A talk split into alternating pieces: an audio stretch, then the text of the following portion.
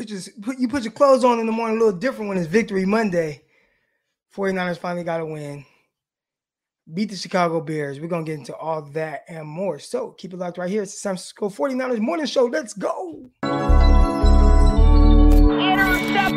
It is picked off by Eric Crocker. Over midfield, he'll run it all the way into the end zone. Touchdown. Cross Talk TV podcast. Peace.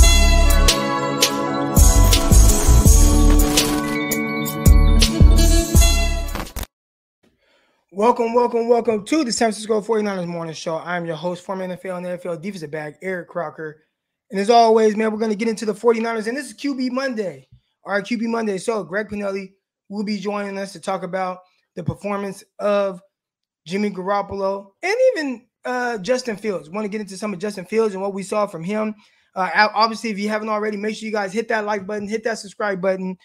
Uh, Underdog Fantasy. This show is powered by Underdog Fantasy. And I do want to say, man, I made some money yesterday.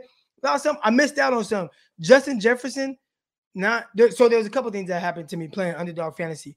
All right, and Underdog Fantasy, for those of you who don't know, it's an app. Obviously, it's surrounded by fantasy football, but they also have prop bets, player uh things you can do over unders. And uh Ja'Marr Chase made me miss out on two hundred dollars. It was just a two dollar. Uh, it was a ten dollar parlay I put in but two hundred dollars because he did not get over the over on five and a half uh, catches, and then Justin Jefferson. I had I put thirty dollars down on Justin Jefferson to hit uh, the over on his touchdowns, which was basically he just had to score one touchdown, and he did not get that, and that ended up costing me ninety bucks, or not costing me ninety bucks, but making me miss out on it. So Underdog Fantasy, if you haven't already, make sure you guys download the app, and don't blame Chase, blame yourself for taking it over. I know, my bad. My bad. Okay, it's not Chase's fault. It's on me because I took the over with Chase and um, I missed out on 90 bucks or excuse me, 200. All right, but if you haven't already, download the Underdog Fantasy app, promo code Crocky. All right, do that right now. Uh, the San Francisco 49ers win. They go to three and four. The 49ers are actually uh, they have the same amount of losses as the team in the seventh seed. So there are a lot of people that were, I don't want to say panicking because definitely it was a time to panic. 49ers two and four. That was not the expectations for this team, but they're three and four. They have the same amount of losses as the team in seventh place in the uh, which is the last place uh, to head into the playoffs, the wild card round, right, seventh seed. So um, that's awesome. They're right there. They're right there in the thick of things. They're right there in the mix of being a playoff team. And I get it. it it's the Chicago Bears. We're not looking at the Chicago Bears as a team that is uh you know supposed to win a bunch of games or whatever the case is, but you had to win that game. 49ers are three and one on the road. I don't know what's up with that. All right. Uh, you had to win that. If you guys haven't already, obviously, uh, my myself, my co-host Brian Peacock, we had a rapid reaction show. So that is locked on the 49ers. Make sure you guys listen to Locked On 49ers. Go listen to that before you even listen to this. Well, you already here, so it's whatever. But Locked On 49ers, Locked On NFL Draft. You know, I'm the co-host of that as well. Uh, you guys go ahead and listen to those shows on the Locked On Network. All right. But again, back to the 49ers. And this is what we're going to be talking about until we get with Greg Pinelli, who will be on in 20 minutes. We got uh 49ers win, uh seven seed, Jimmy Garoppolo, and the the dynamic with Trey Lance and what that performance does uh for Jimmy Garoppolo moving forward in, in the sense of holding off Trey Lance. Uh Deebo Samuel obviously had an amazing day. He's second in the NFL in yards, only behind uh, Cooper Kupp, who has played one more game than him.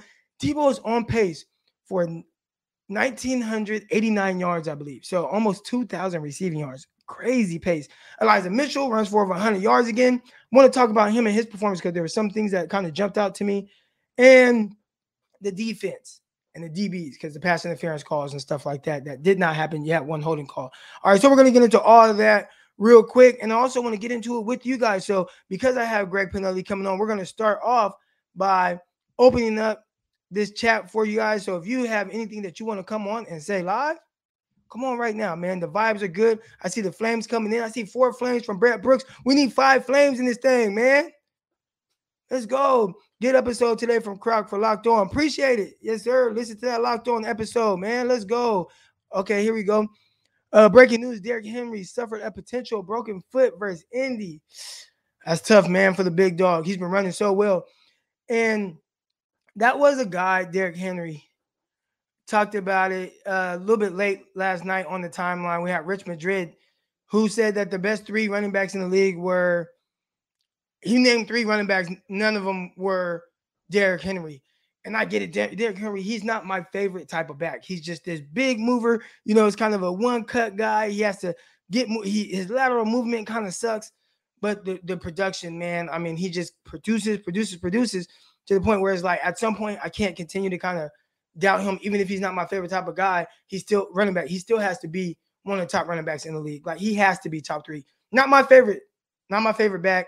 I don't care for the way he runs and moves and stuff. I like a little bit more dynamic and shiftiness with my running backs, but whatever it is he's doing, man. I mean, he's back to back rushing champion, was probably well on his way to do it again this year. So uh, he 100% has to be a top three running back, and that's gonna be they're gonna be tough for Tennessee because their whole offense runs through him. All right, but let's get to some 49ers, and I'll wait for I'll wait for my guy Greg Pinelli, the quarterback guru, to come on and talk about uh, the quarterback situation with Jimmy Garoppolo and Trey Lance. But let's talk about Deebo Samuel and kind of what what he has done and what he means to this team, man. And and uh, Khalil, uh, Khalil Young, Callie Young, I, I appreciate. I, I, know I'm butchering your first name, but Mr. Young, man, I appreciate the contribution.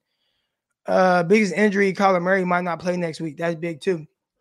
Uh, Deebo Samuel, he goes off to the tune of what 156 yards or whatever he had. Had a big game. Early on, Deebo had three drops, not three drops, two drops, and then one where in end zone kind of went off his hand or whatever. Deebo had two drops. And and this is my thing. And and this will always be the case. And I look at this the same way with quarterbacks, Josh Allen, uh, Patrick Mahomes, Trey Lance. I think he's going to be in that category as well. If you are a playmaker, if you are a playmaker, I can live with drops. I can live with missed throws. Terrell Owens did not have the best hands, right? Like T.O., you know, at times would lead the NFL in drops. Guess what? I don't care. T.O. can lead the league in drops if he's going for 1,600 yards and and making plays to where you win, right? So I look at Deebo Samuel and he had two drops, and I think I saw a stat. He's leading the league in drops. I don't care. Just like I talked about with the other quarterbacks, right? You got Patrick Mahomes, you got uh, uh, Josh Allen. If you just watch Mahomes, if you watch Josh Allen, and maybe don't watch this year's version of him because it's not too pretty, but they will miss throws. They will throw a ball at the feet. They will have these random misses, right? Like they're not just the most pure, accurate quarterbacks, but they make so many plays that I can live with them misfiring, right? Same with Trey Lance. Trey Lance, he will get there. Trey Lance, even in the games that we saw, I can live with him misfiring on the slant or throwing a slant five yards over somebody's head because I know Trey Lance is going to make plays, especially the more comfortable he gets. The, the random misses will probably always be there, but he's going to make plays and he's going to win you games. Deebo Samuel drops a couple passes. I can live with that. Deebo makes plays. Third and 20, he takes a screen 83 yards. 83 yards. And it wasn't really like I guess technically it was blocked up to have that big of a game, but it really wasn't. A lot of it had to do with his ability catching the ball, uh, his um, just the vision, the acceleration. I don't know if you guys, if you go back and watch the acceleration from Deebo Samuel on that screen, I mean, just hit the ground and just firing, like just shot through like a cannon, man. Like the dude is, is he he has some terrific explosiveness. All right, so uh, Deebo Samuel over 150 something yards. I put out a tweet today about how many yards he has on the season. All right, let me look at that right now. And he has, let's see, hold on, hold on, guys, hold on. Put out a tweet about his yards and where he stacks up. All right, so Deebo Samuel is currently second in NFL yards. Obviously, uh, Cooper Kupp has uh, played one more game than him, but Deebo is sitting at 119 yards in seven games crazy. it's crazy. All right, he's averaging 18.6 yards per catch, which is second, at least in the top out of the top five guys, to only um, Ja'Marr Chase, who's averaging 20.7 and actually went down because he didn't have a great game last last game. But Deebo Samuel, man, he, he's on this his, historic pace. And I kind of tweeted out that he's on pace for uh, 1,989 yards, or Yeah, Calvin Johnson's record was 1964. Obviously, Calvin Johnson did it in one less game. But Deebo, man, he's balling. And it's crazy because I was talking about it. I was talking about it, man, on this channel. If you guys been watching for a while, especially in the offseason, uh, talked about how Deebo, you know, that was a guy, fantasy. And I got a lot of pushback on that. I got a lot of pushback on it. But I was like, that's the guy, fantasy, man. I mean, Deebo Samuel, man, I can live with some of the drops. Dude's a playmaker. He's phenomenal. Is he just this pure wide receiver one in the sense of how I think we are supposed to, uh, how we've been told to view a wide receiver one? Maybe he's not that, but that don't matter. Dude's special. He is special. All right, he's a special talent.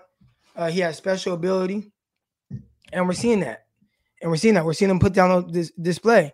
Now, one thing that I didn't even put make note of is Deebo did his thing and he balled out and all that good stuff. But along with Deebo Samuel, we had uh Aiyuk look coming out party a little bit. And again, I mean, we're we for this to be a coming out party for Brandon Aiyuk, that kind of shows like how far our kind of standards for Aiyuk has kind of dropped.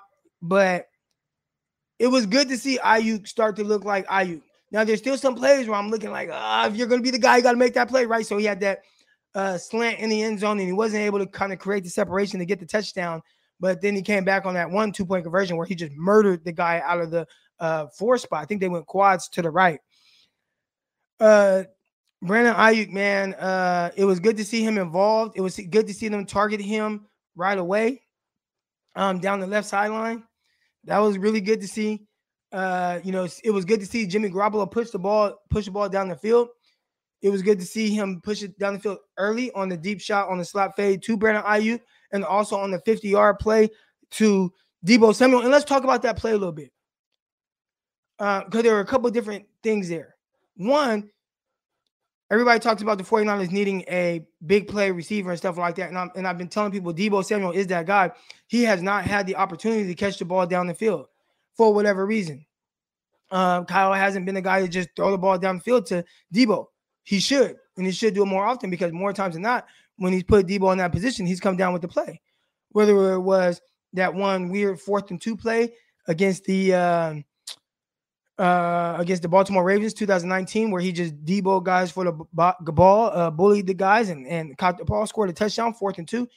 The Baltimore Ravens 2019. Uh, the play against the Lions, the, the play that we just saw, like when you throw the ball downfield to Deebo, it seems like good things happen. And I don't understand why the 49ers don't utilize that more. Doesn't make sense to me.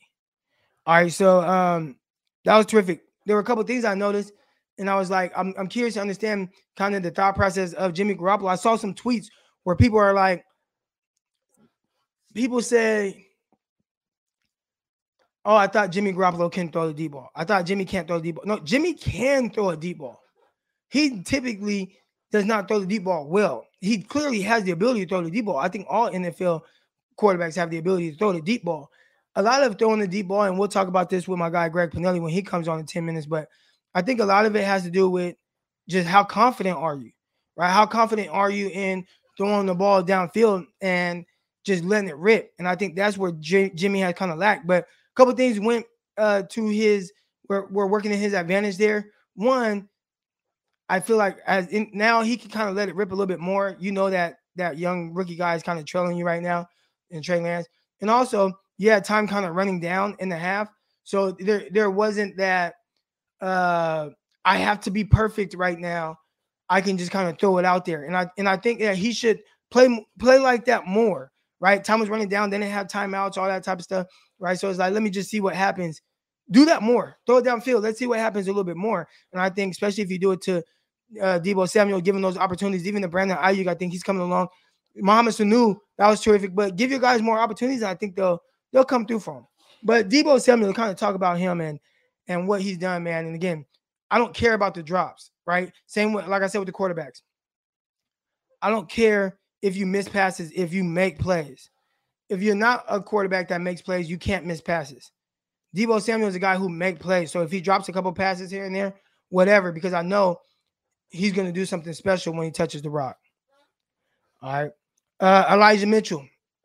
I want to touch on him before we get to Greg Pinelli. Again, Greg Pinelli, he'll be coming on in uh, 10 minutes. But uh, Elijah Mitchell had a big game, ran for 130 something yards. I will say this, and hold on, I gotta, I gotta. It's about time, gosh, and let Deebo go deep because he did that in South Carolina with the kickoff returns. He's explosive. Yes, Big Des. Yes, yes, yes. Give Deebo his opportunities downfield. Give him the opportunities, and he will come through for you. He will. He just needs the opportunity. And whether it's Kyle Shanahan, Jimmy Garoppolo, whatever. Jimmy said that he just does what Kyle Shanahan asked him to do.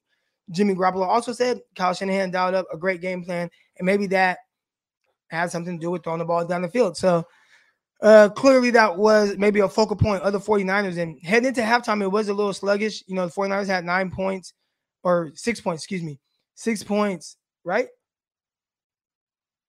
Did they have well, before that last drive when you had the big throw? What they have six points, nine points?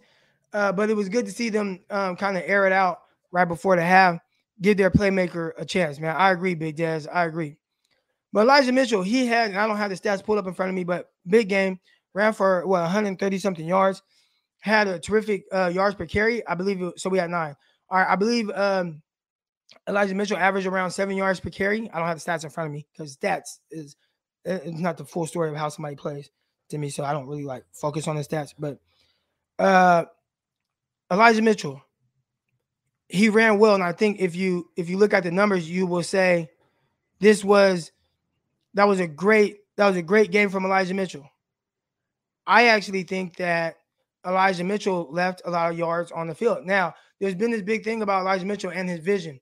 And again, I, I talked about this play that people pointed out before where they were like, oh man, Elijah Mitchell, like, oh, he has poor vision. Like, look how he missed this. And it's like, bro, what are you talking about? This play is not, that wasn't a lack of vision right there uh, on that play. It was it was the play against uh, Indianapolis Colts. It kind of went viral, not viral, but you know, traveled around 49ers uh, Twitter.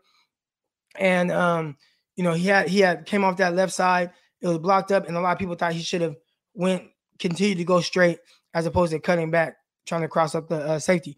I thought he did the right thing. Um, he made the safety miss. He just had number 91 from behind him hustling. All right. His vision on that play was terrific. I don't know what he's coached up to do. Now, this is the tough thing when you're somebody like me that's just sitting uh back and I'm just watching it on TV. I thought that even though the stats won't show it, I thought Khalil Hubbard, the running back for the Herbert, the running back for the Bears, I thought he ran better than Elijah Mitchell more consistently, right? I thought he ran better. All right. Uh I thought Herbert's vision for really finding the cutback lanes and everything, and I thought he was getting downhill, finding that lane, getting upfield.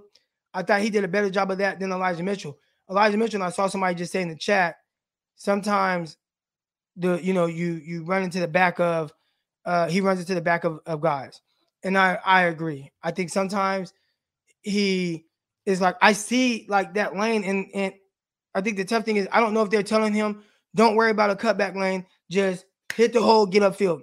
Or just one step cut and get there even if there's blockers there. And there will be times where it doesn't work. Don't worry i'm trying to set something up. There'll be times when it does work. I don't know if that's what they're telling him but just watching it, I thought that there were definitely yards that he left on the field, at least 30 more yards, at least 30 more yards that he left on the field just from the I don't I don't want to question his vision. All right. I don't want because I'm not a running back, but I'm just looking and I'm and, and I'm seeing how Elijah Mitchell was consistently running as opposed to Herbert. And I thought Herbert did a better job of really kind of fighting those cutback lanes and filtering through, even though the numbers don't necessarily back that up, right? Herbert had he was averaging under four yards a carry.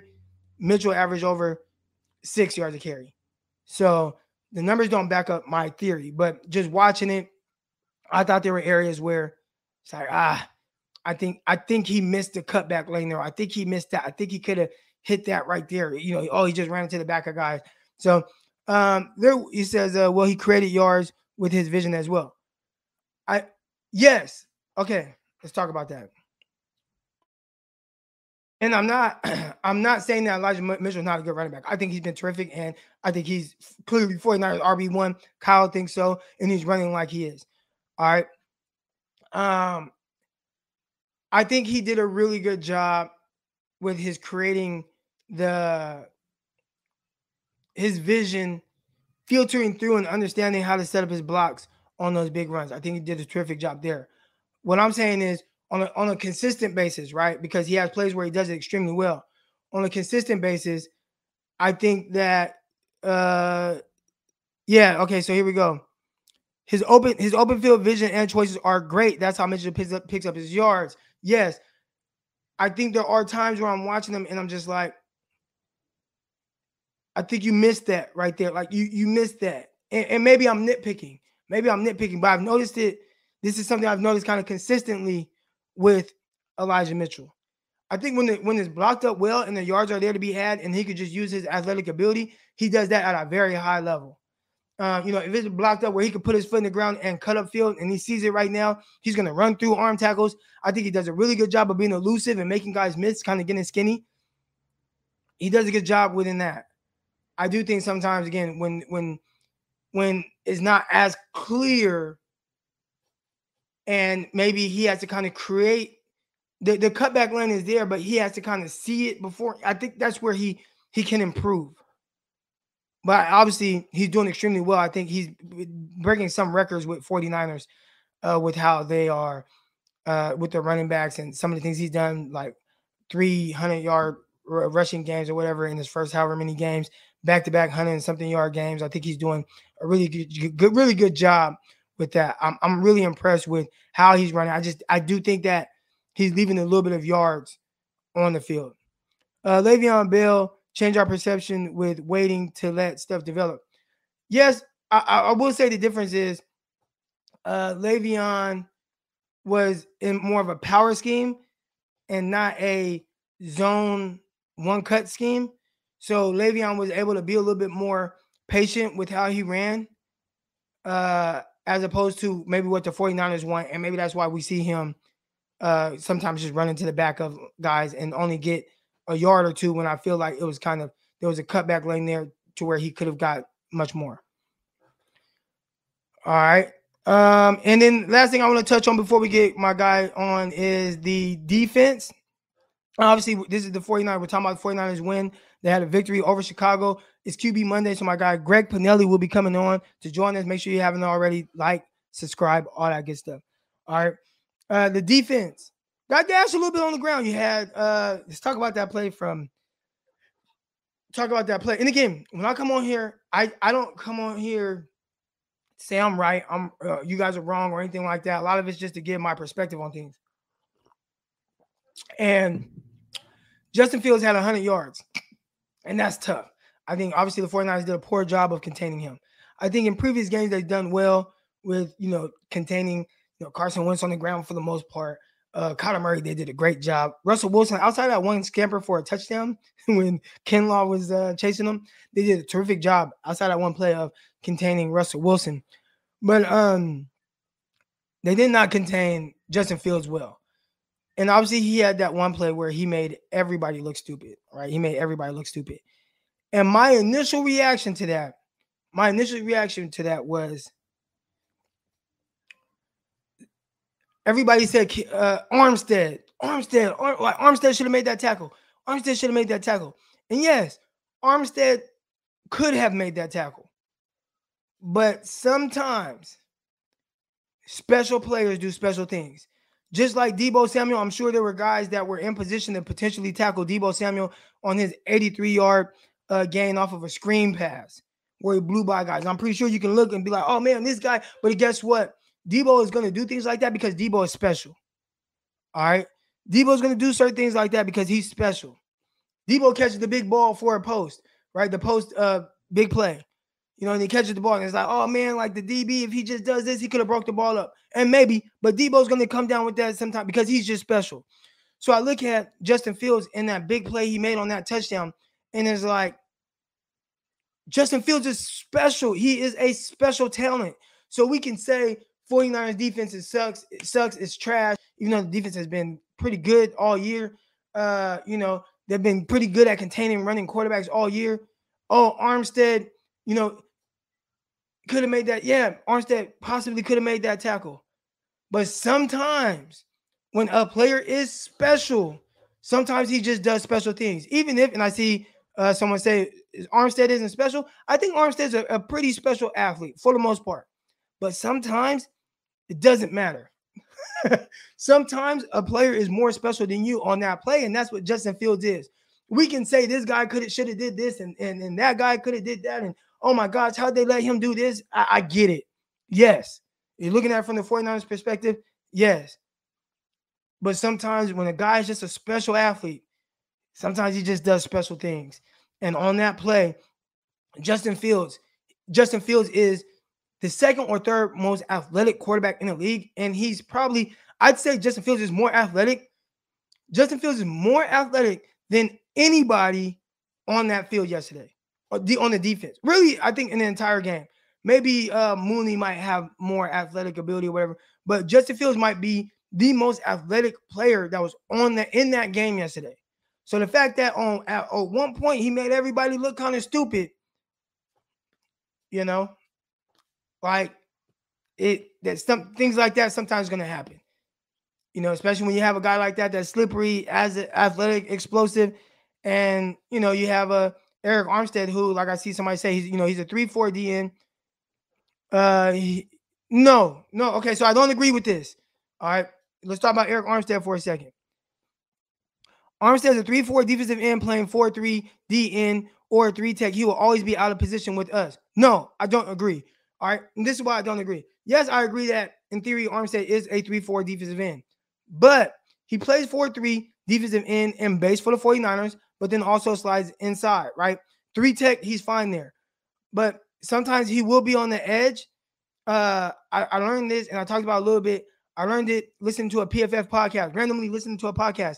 And the guy said that defenses who want to play more two high, right? To kind of eliminate those deep crossers and things that Kyle Shanahan has implemented in his in his concept. Teams are playing more two high, and when you play more two high, that takes a guy out the box. All right. So if you want to be a little bit more stout on the on the edge, you get bigger on the end. So when you see a team like the 49ers playing Arik Armstead at 4-3 end on early downs, it's because they want to be bigger on that end to contain the edge. So if you look at the first play of the game, right? I think it was the first play for the uh for the Chicago Bears, and it got blown up on that left side of the line. I I I I'm not sure, but I, I I'll almost guarantee if you look at it, we'll see if the 49ers were in it two high, and if they had Armstead blow up that whole side. That's why Armstead plays uh 4-3 in to start off the drive. I got my guy Greg Pinelli joining us. Before I bring him on, I'm going to say one more thing. Um, I want to touch on the defense. I thought obviously, I didn't. I've I've been very positive about the game plan of DeMeco Ryan. All right, uh, I think DeMeco Ryan game plans have been have been good uh, in the sense of what he was trying to do. I thought this was the first time where I'm like, ah, I don't necessarily care for the game plan. Now, again, I do think that some of this had to do with um, who they were going up against. And I think the 49ers possibly thought that they could just attack the Bears front with a with a uh with a four-man pass rush. And because the the offensive line had been kind of you know hurt with you know injuries or whatever it was, but I think they just thought, you know what, uh, we could just dominate them up front, so we're just gonna drop guys in the coverage. I think the 49ers pass rush wasn't getting there quite as much as they would like. And I think if you would ask him again, if you ask DeMeco Ryan again, he probably would want to apply more pressure. But I don't think that was a game plan, and clearly it didn't work out. I don't think he got the pass rush he thought. All right. Um, let's see, let's see, let's see if anything's going on in the chat real quick. Yeah, DeMeco, I, I didn't think it was his best game plan. You need to go outside one second, Joe. I gotta let this dog out.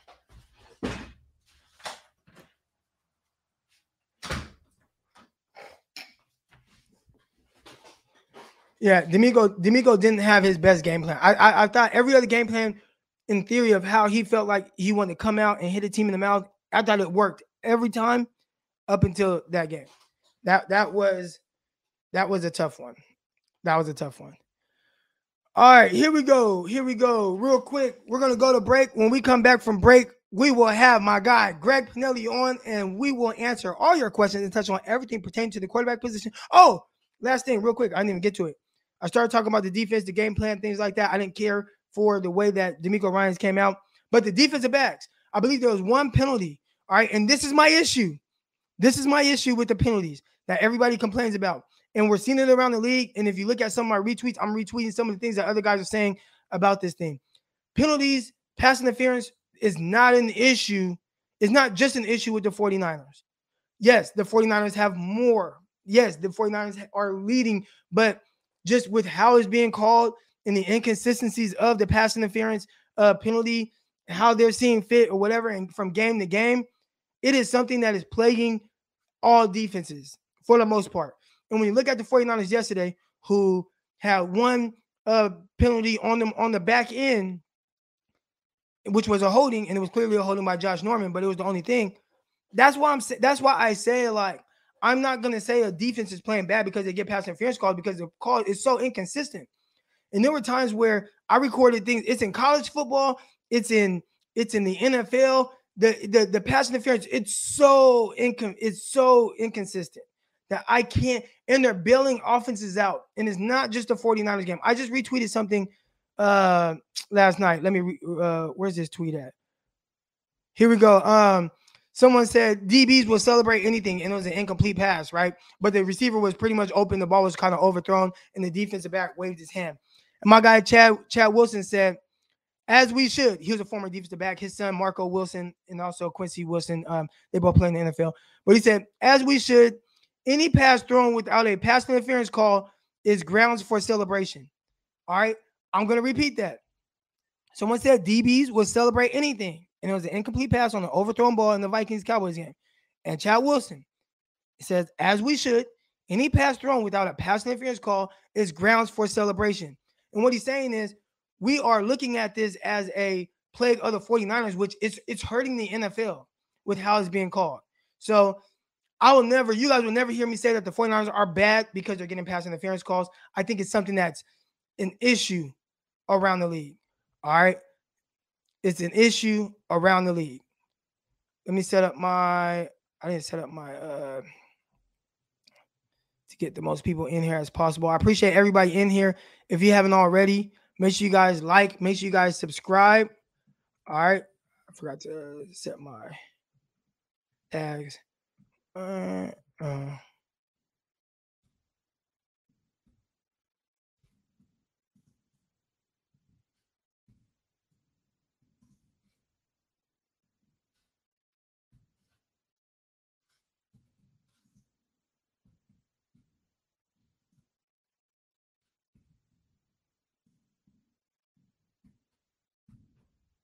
All right. Now my tags all set up.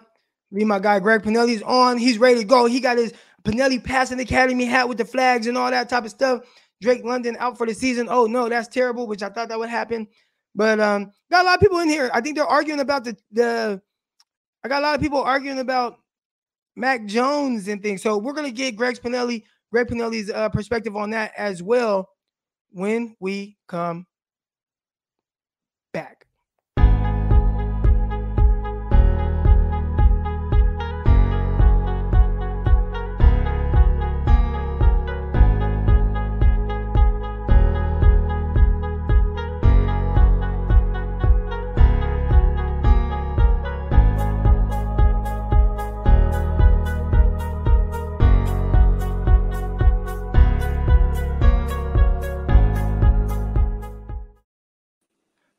Welcome back. We got my guy, Greg Pinelli, all right, for QB Monday, and we're on here to talk all things quarterback position. You see, when he comes on, we change the layover, layover and everything, man. We get it going.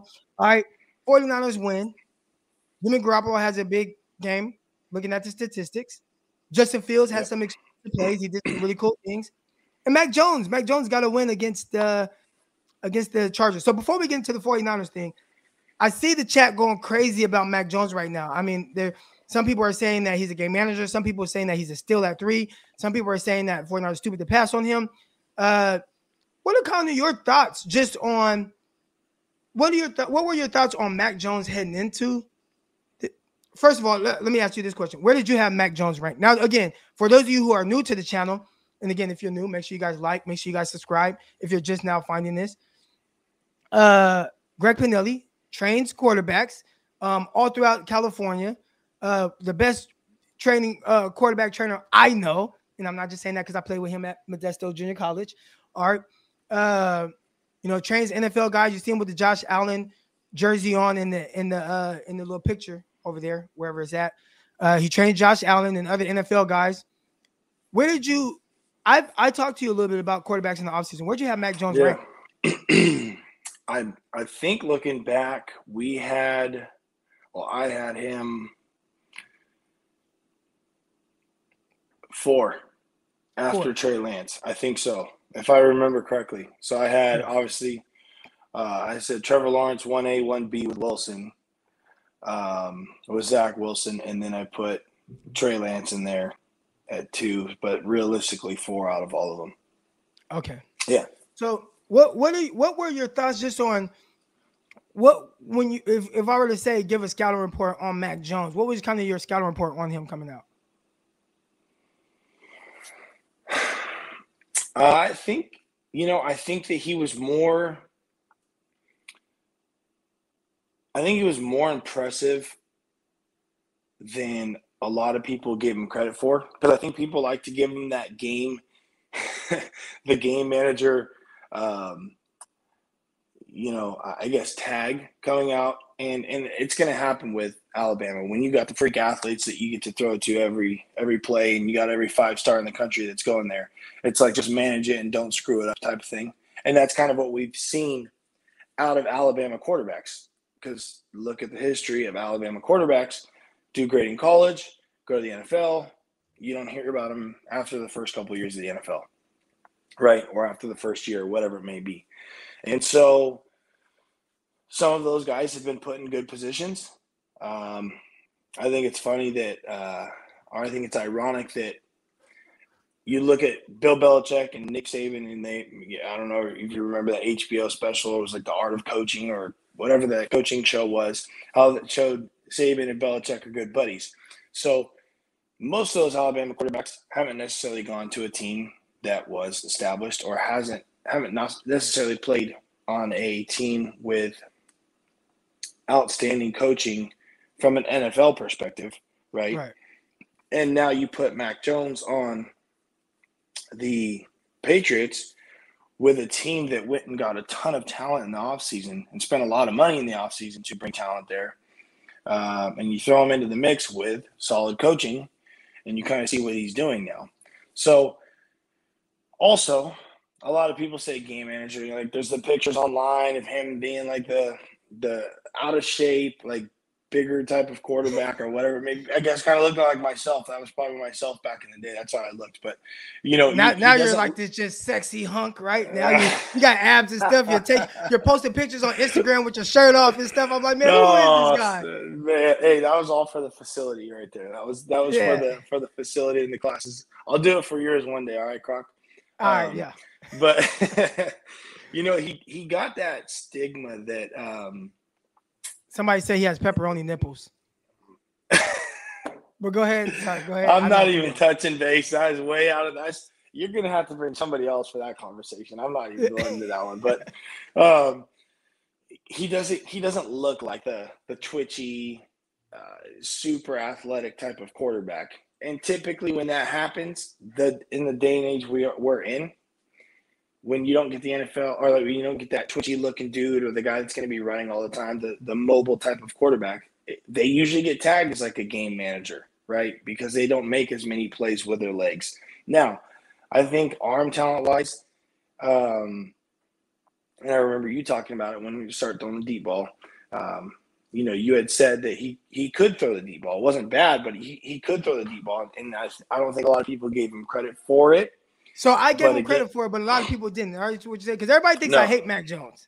No, I remember you giving giving him credit for it because there again, it was like almost like the Jimmy Garoppolo, especially from a Niners perspective. I think um, from some of the fans that it was like, okay, if we're going to go get Mac Jones, you're going to get another Jimmy Garoppolo. You're just going to get another game manager, and um, I, I do. I think he can throw the deep ball. I think that he's got a little bit more pop on the ball than Jimmy, um, but it's a very similar style of play. Now, again, look at where Jimmy came from. Jimmy came from the Patriots. He was groomed in the Patriots offense. So it's probably going to look a little bit similar, um, especially in the NFL. But, you know, Hold real quick. overall, just to kind of touch on on you saying that it, it, it could possibly look similar, and just because it looks similar, and I, I, this is for the people out there watching, just because Mac Jones may look similar to Jimmy Garoppolo or have a similar skill set, does not mean that Mac Jones can't or isn't a better version of Jimmy Garoppolo, right? Or Kirk right, Cousins, who kind of gets gets lumped into that whole thing. But go ahead. But yeah, and I will say, you know, obviously that was a big win. Getting the Chargers is a big win. Defenses are the defense created, you know, some some havoc for uh, Herbert. You know, I, I know they got a couple key interceptions, obviously, a couple key turnovers. One pick six at the end of the game. Yeah. Right, right. So, um, they're ready to rock and roll, and I still think you know it's it's just we're we're in the overreaction. Um, not the overreaction era, but we're in the overreaction. Era. Like everybody just over, loves to overreact about everything, and um, you know I think that with what Mac Jones is doing, I, I wouldn't say okay, he's going to be the guy. He's he's going to be the next Tom Brady there in uh, in in Boston, but you know I don't.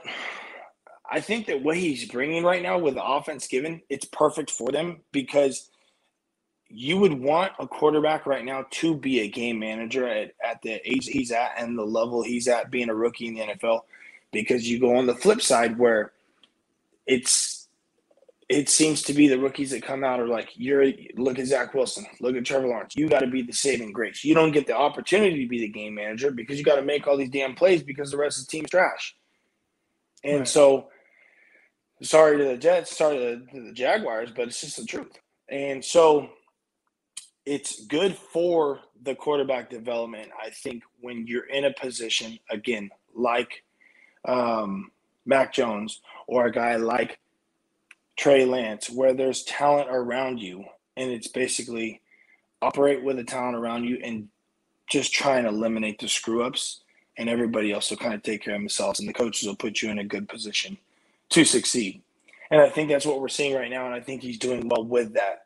Obviously, going into next year and the year after, I'm not going to jump too far ahead, but that's when I think the more of the playbook again will be thrown at him and we'll get to see him let loose a little bit more. But for what he's given right now, I think he's doing a pretty good job. Um, whether it's a game manager or not, I think you know I don't I, I don't think you can knock him for being a game manager eight weeks into the season as a rookie quarterback in the NFL especially when the other guys uh, aren't managing games necessarily well right. for different reasons, right. like you said, right? So when you yeah. look at that, and I've seen some people say, you know, he looks the best. Can you t- talk about that? Where there are a lot of people saying, well, Mac Jones looks the best out of all the rookies. What would be kind of your your response to that as far as what you're expecting from him and other guys and their Mac, situations? I think Mac Jones again, it's hard to compare because Mac Jones looks the best out of all the rookies on the flip side, I think Mac Jones is on the best team out of all the rookie quarterbacks. Now, I'm not saying that about Trey Lance. I'm talking about the current guys that are starting week to week right now or playing week to week right now. I think Mac Jones got placed on the best team out of all those guys. Obviously, removing Trey Lance. I think the Niners have the potential, obviously, or the Niners are a good team when everybody's healthy and when things are going right you know, there's no doubt. But I think with the other dudes compared to Mac Jones, I think that Mac Jones got into the best situation um, because, you know, the even though the Patriots didn't do the hottest last year with uh, Cam Newton, the team was still, um, you know, pretty well put together. But then this offseason, they went and got a ton of talent, like we mentioned, and, and spent a lot of money to get some dudes out there. So I think that overall, with the coaching, the play calling, etc., that Mac Jones is is in a really good spot to succeed right now. And there's not as much pressure, like I said, as a Justin Fields, where the Bears have struggled a little bit, or the Jets, or the Jaguars that just are like riding the the shoulders of their quarterbacks, or the rookie quarterbacks that have been there for you know seven games or eight games now. All right, real quick, we got a contribution from our guard, uh, Gabriel. Uh, Kyle Theory is not all experience is good experience. Really, Kyle Justin Fields is getting better each week. That TD run was nice. Fields and Lance will be the best QBs out of this class. Uh, what he's and appreciate the contribution. What he's kind of talking about is Kyle Shanahan came out and basically was like, I don't want to throw a guy out there just to throw a guy out there. You know, if I don't basically he doesn't want to potentially ruin the guy. He doesn't think that throwing him out there just because is good because oh well he's getting experience, he's learning, he's taking his lumps. It's like Kyle's thinking like, well, we don't have to do that with him, and I don't think that is necessarily. It can be good, but it doesn't mean that it's good. What are kind of your thoughts on that? No, and I I have agreed with it. You know, we've talked about that, and we've talked about multiple guys saying that. I agree with that. I don't think that if you got a guy obviously like Jimmy that's capable, that can lead the team, that can put points on the board, that can lead that offense, and has been obviously that offense and knows what you guys, everybody knows what we're getting with that offense and has seen the team go to the Super Bowl with Jimmy leading him. But yeah, I don't think you need to. I, I didn't want him to rush Trey Lance. Again, the kid is still young. He played 17 games in college, right? So he's still young in the football world. To go throw him into the NFL in the first eight weeks. Now, obviously, we've seen package deal. We saw the, the Arizona Cardinals stuff or the Arizona Cardinals game. And now you got Jimmy healthy again. But I would still, I wouldn't mind the package stuff just to get him experience. But also, I still don't think that um, you need to throw them into the fire because, yeah, you could hurt somebody's development. You could ruin maybe their confidence or, um, you know, I, I think that you got to do enough to get him prepared and I think Kyle will do that given the fact that Kyle's done pretty well with quarterbacks or rookie quarterbacks, going back to obviously um, Washington. But when you're getting what you got yesterday from Jimmy G, right there, and we'll touch obviously on that. Um, I don't think you need to rush Trey Lance into there or throwing him into the fire, um, especially when the team around him is not completely healthy. All right, real quick, we'll, we'll get into more of the, uh, you know, your thoughts on the game yesterday. But we have a question here that I want you to ask. I think I saw some people talking about it. Uh, can you ask Greg when does arm strength peak at what age? Essentially, what he's asking is, can you continuously improve your arm strength, or is it something where it kind of is what it is? I would say that I don't know when it peaks, but I know the arm strength I see from Trey Lance, what he was at 19 years old, as opposed to Trey Lance at 21 I feel like his arm has gotten a lot stronger. Uh, what do you think? You know, when it comes to arm strength, and is it something like speed? Because I know with me, I wasn't like I wasn't the fastest kid when I was, you know, younger in high school. I gradually got faster, and then you know, getting to the NFL, like I was fast enough, but I was never like a blazer. But I just kind of gradually, each way, kind of got a little bit faster. Is arm strength something like that where you do see some kids that start off with just big arms and their arm is just bigger than other guys and they're just able to continually uh, kind of improve on that? Yeah i think you can. I mean if you if you look at a guy like yourself croc where your arm strength probably peaked when you were 12 or 13 and it stayed the same since then. You see i got a big arm man. Stop playing with me man. Don't make me have to go out there and throw no. 60 yards in the air again but go ahead. No i messed it. Uh, you know it, it is. It's, it's funny and I'll use I, I'll use myself as an example, right? So because I do, I obviously I train quarterbacks from a young age to the NFL guys, and and you see kids around, you know, sophomores or juniors in high school where you think they got a pretty good arm, right? And they continue to work at it and continue to build the smaller smaller muscles around the shoulders and continue to get their feet right, um, because obviously a lot of it isn't just arm talent. Like if you have an arm we we get it right. Like, and the arm isn't necessarily everything. A lot of it starts at your feet, and we use I've used Josh as a prime example, where huge arm, always tried to use his arm.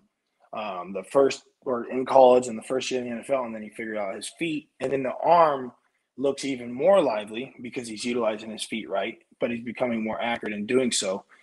Um, but as far as just the arm talent, you know, I remember when I graduated high school, I was 17 years old when I graduated. Going into my second year of JC, I felt like my arm was as strong as it's ever been. Um, and that was two years there after high school. So I was, you know, 1920 going to Eastern Washington. Um, I felt really good with the arm.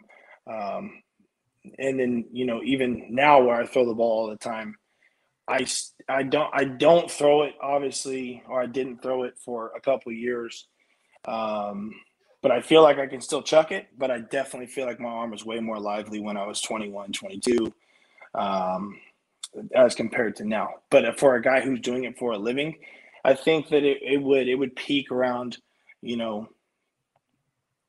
22, 23, 24, something like that. Obviously, um, with those guys that are doing like Mahomes and Josh, they I would say that those guys are at their peak as far as arm talent goes. Um, but another thing is a lot of times you'll see guys in the NFL, especially with big arms, they'll use their arm talent, but not all the time do they have to use their arm talent. So like the Trey Lance thing, we were talking about it in the beginning of the of the year with preseason. Trey Lance was firing everything. Like when he throws the ball, it's coming hot.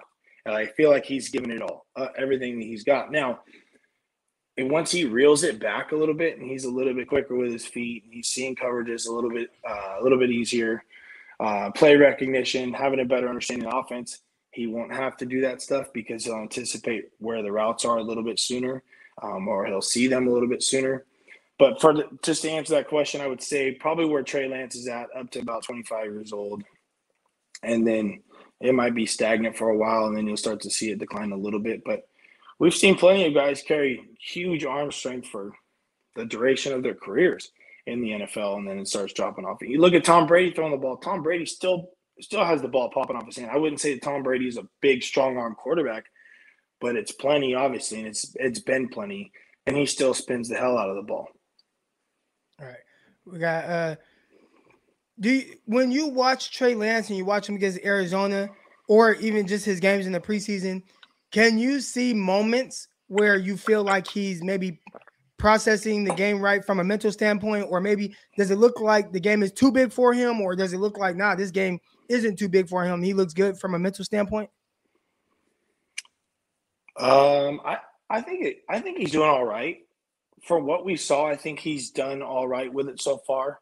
Um, again, you know, I, I'll touch touch on this eh, with the offense and the way it was. Like I, in preseason, I thought he did all right. I think he looked good, and I think when the Niners offense again, when we get the offense that we saw yesterday, it is it will make the quarterbacks look better. Again, from a game manager perspective, it's going to make the quarterbacks look better because it eliminates a lot of the other like basically full scan pure progression reads from one side of the field all the way to the backside. It's more West Coast ish. Um, you know, quick game reads, quicker reads, one man reads, or one area reads um, that will help him out. And I think that's what they've done with Jimmy. And obviously, um, which was funny yesterday, uh, you know, you watch the game, it's like the first three plays, they come out in shotgun. So maybe Shanahan's uh, taking a listen to the podcast and heard me call him out about the BS shotgun offense he was running, but I doubt it. Uh, but he comes out in shotgun yesterday for the first three plays, and they get a completion, and boom, they go right under center. So, um, but uh, you watch yesterday, how many times you see um, Jimmy Garoppolo throw across the middle, like on the first or second read. There might be a number two defender read where number two goes inside, and you got a you got a finner out behind him, or number two jumps outside, boom, he's popping it in the middle right now. So it's like it's it it helps build the confidence. But again, when you see these guys get back into the um, you know third and long type of downs, where there's a, those are the key downs, third down, and they actually have to drop back, full scan of the field or whatever it may be. That's when your mental game gets a little bit more tested, or when protect guys are stepping up and showing exotic coverages. Like the Bears played a lot of base zone defense yesterday. Um, they didn't they didn't get on top of Jimmy Garoppolo a ton. You know, uh, I I don't think. I'm, obviously, I'm not a defensive coordinator, but I don't think that's the way to play Jimmy Garoppolo on defense, I think, is when when you give him fits is when you're you're starting to bring pressure. You're showing a little exotic stuff and you're bringing pressure off the edge, or um, you know, dropping guys on the backside with zone blitzes and things like that. I think that's where you get Jimmy Garoppolo. And the Bears didn't even do that yesterday, and giving him giving him opportunities to throw. Um, you know, in the like that two hole position or right across the middle in the three hole, right. whatever it may be. Um, and he's if you do that with Jimmy, we've seen it over the years. If you do that with Jimmy and you let him do that, he will. He'll end up picking you apart because that's kind of Jimmy's game. And I think that it would help. That would help Trey Lance's development if you gave him obviously that. Um, but I think overall with Trey, I think he's an intelligent dude, and I think that's why the Niners went after him because I'm almost positive he's he was one of the top scoring quarterbacks when, or top um, quarterbacks from a mental perspective. And, I, am not going to even say the Wonderlic test or whatever it may be, but I think that Shanahan liked how he did come out um, and, and talk about football and knew football from a mental standpoint. But he was in a pro style offense in college. Um, and not with the you know the check with me stuff on the sidelines where the play's called and the quarterback right. looks to the sideline and then comes back and the coach kind of makes the calls for him. Um, Trey Lance wasn't necessarily doing that. It was more throwing into the fire, doing a pro style offense at North Dakota State. So I think from that perspective, he was the most uh, well prepared coming out of college. All right, so um, I want to look into uh, uh, some of the numbers, and we're going to talk about Jimmy Garoppolo and his performance. 17 out of 28, 322 yards, 11 and a half yards per attempt, which is really good. Uh, what kind of like do you feel like you saw a different version of Jimmy Garoppolo yesterday? Or was that more along of the same as what you kind of expect from him? That's I hope I'm I, I think no, I get it. I, I think that's what we saw yesterday is when that's what I was thinking about last night when uh, after Jimmy or during the game and Jimmy's doing well and kind of he's a little bit dialed in. He didn't make a ton of mistakes. And I was just like, well, talking about this tomorrow. Here we go with the, the 49ers quarterback carousel of emotions here. It's like where you're getting a good game out of Jimmy Garoppolo, then it's like, okay, well, let's keep starting Jimmy. And then if he does crappy next week, okay, we'll start Trey. And it's going back and forth with everybody's emotions, you know. Um, I think that what he did yesterday is what you expect from Jimmy Garoppolo. I think with the offense, that's what you expect from the offense. Again, look at Mitchell. He was cooking yesterday a little bit. And by the way, I sat him in fantasy and I'm pissed off about it and I lost because of it. Why'd you so, sit him? Croc, I don't know what's going on with my fantasy teams this year. They're just terrible. I was in the playoffs last year and I am absolutely terrible. I have two wins in one league and three in the other. So it's just not good right now. Yeah. Maybe I'll start sending you my rosters at the beginning of the week and and Yeah, you're you're kind of trash, I'm not gonna lie. Yeah, but it's trash. With uh Underdog Fantasy, you know, go in promo code Crocky. You guys go. there we go. Plug it. Hey, plug go away. Go get him. Go get him. but no, um, I noticed like certain things, right? And we'll look at Jimmy Garoppolo. We'll look at the final stats. Threw for over 300 yards, and you look at some of the things, and you look at, well, okay, the screenplay that went for 83 yards on a kind of a third and 20, which really was kind of like a throwaway play, but resulted in a big play. And I think that, and then you had the big play. We talked about Jimmy Garoppolo throwing the ball down the field, and I had said, I was gonna say, I don't think that it, was the one thing you got to see yeah. him throw the ball down the field. And as soon as I saw, I was like, Crocky's going to be pumped about this one. He got to see right, Jimmy so Garoppolo throw it 50 yards. I did. But listen, I am pumped, but it also makes me upset because I see that throw and I feel like he has that, right? But we talked about it where it's kind of this like lack of confidence with throwing the ball down the field. And it's like, does it take – a, a low pressure situation for you to really push the ball down the field with confidence, right? Uh, you know, you look at that situation. Time was running down. Uh, they had no timeouts in the half. And it was one of those things where it's like, you know what, I'm just gonna throw it out there and see what happens. But I would like him to have kind of more of that mindset, like just let it rip, let it rip more. Like give your guys more opportunities like that. And I feel like I feel like a big part of that completion was because it was kind of a low pressure situation, which is kind of you know it almost was like, well, if he gets picked off, it's just a long punt and they kneel going into halftime. But it was an opportunity for him to put it out there and make a play, and he finally did it. I want to see more of that, like just that mindset, that attitude. Right. I agree with you. I, I think that, you know, not just on Jimmy's side of actually doing those things, but on the play call side as well. And I've been saying it all year. Like I would love for Jimmy to come out first play of the game and, and do some play action and throw the post over the top. Well, if I'm not mistaken, that route that he threw to Deebo, that deep one was a post route, right? right? Over the top. Just let him let him do it. And he came out. He did come out in the first drive, um, and he threw that intermediate deep ball to Brandon Aiyuk. He sailed it. It was over his head. You go back and look. He threw it super flat. Didn't really give him a chance. Overthrew it. Like looked like a rush throw instead of one of those balls where – you know, a lot of these other elite guys in the NFL might throw that ball a little bit more over the top, open, and let that receiver go get the ball. Jimmy kind of fired it. It was a little bit more flat, sailed it, and then we got third down. Um, so I, I just think that he's got to be given the opportunities to do it. Again, that's you go back and look. Let's go look how many deep balls have been completed, like 30 plus yards for Jimmy since he's been with the Niners. It's you could you could probably count them on one hand, right? Obviously. Right. And so that was like the first one we've seen, and I don't even know how long. Like that's how bad it is. I don't even know when the last time we've actually got a, a completion of that length. Um, yeah. You know, with where that, the ball was in the air for that air long. Yards. Yeah. Yeah, yeah, yeah. Where the ball was in the air for that long. So um, I, I, I hope that Kyle gives him more opportunity to do so. Obviously, you know, it was a nice pass, good completion, um, and, and sets it up for them right at, at halftime to kick a field goal.